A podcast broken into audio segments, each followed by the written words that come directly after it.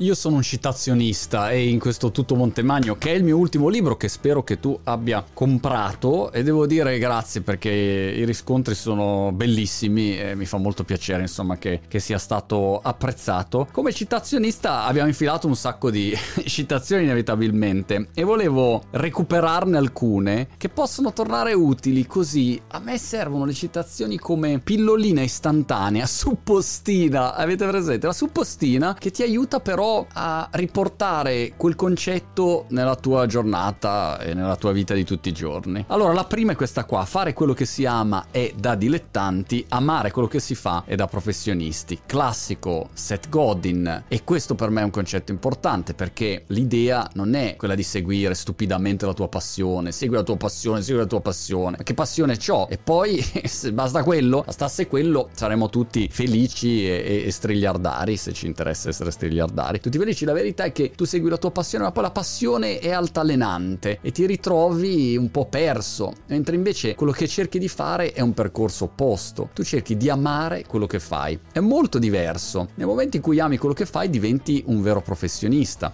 Se io vado a farmi il mio taglio di capelli settimanale, è chiaro che non me ne frega niente se il parrucchiere è triste, non, non c'ha voglia, non ha più la passione per il taglio di capelli. Io voglio il taglio con la riga destra, va bene?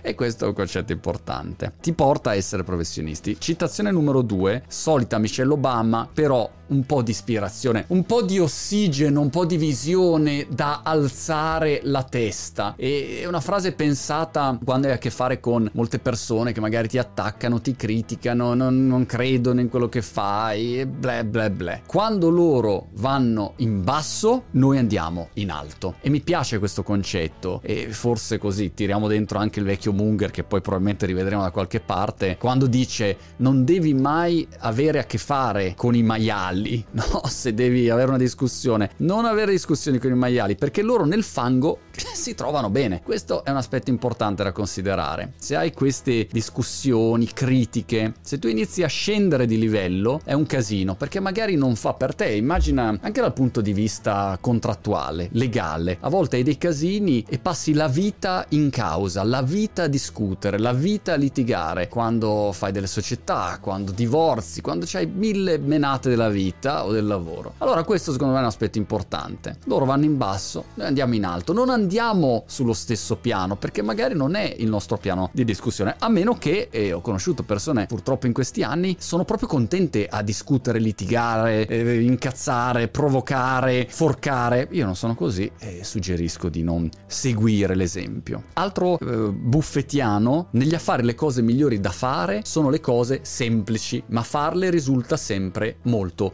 difficile. Warren Buffett è il solito concetto della semplicità. Semplicità ti sa sempre un po' di semplicistico e allora la lasci perdere e inizi a incasinarti. Vi faccio un esempio. Ogni giorno io intervisto persone che parlano di mille argomenti e la cosa incredibile è che alcune persone anche molto competenti non sanno spiegare in modo semplice un argomento del quale loro sono estremamente competenti. È un paradosso questo. Gli manca questa capacità di riportare alla semplicità. E poi eh, è incredibile come se tu riesci a centrare veramente quello che è importante da fare è spesso di, di una ovvietà clamorosa, però è la cosa difficile da fare vecchio Warren. Anonimo, citazione anonima, che poi secondo me sono tutti anonimi perché chi l'ha detta questa citazione? Chi è che l'ha detta quella frase lì? Ma chi lo sa? Pensare troppo fa male, ma non farlo è peggio. E questa la collegherei al solito Munger, le persone calcolano troppo ma pensano troppo poco quanto è vero. Pensare troppo fa male, quando sei troppo lì incasinato, eh, ti, ti arrovelli, ma non farlo è peggio. Proseguo, proseguo, proseguo. Feynman, noto Richard Feynman. Peraltro avevo letto di Feynman un libro meraviglioso, come si chiamava? Stai scherzando Mr. Feynman, un titolo del genere in italiano, era molto bello. Consiglio la lettura di Feynman,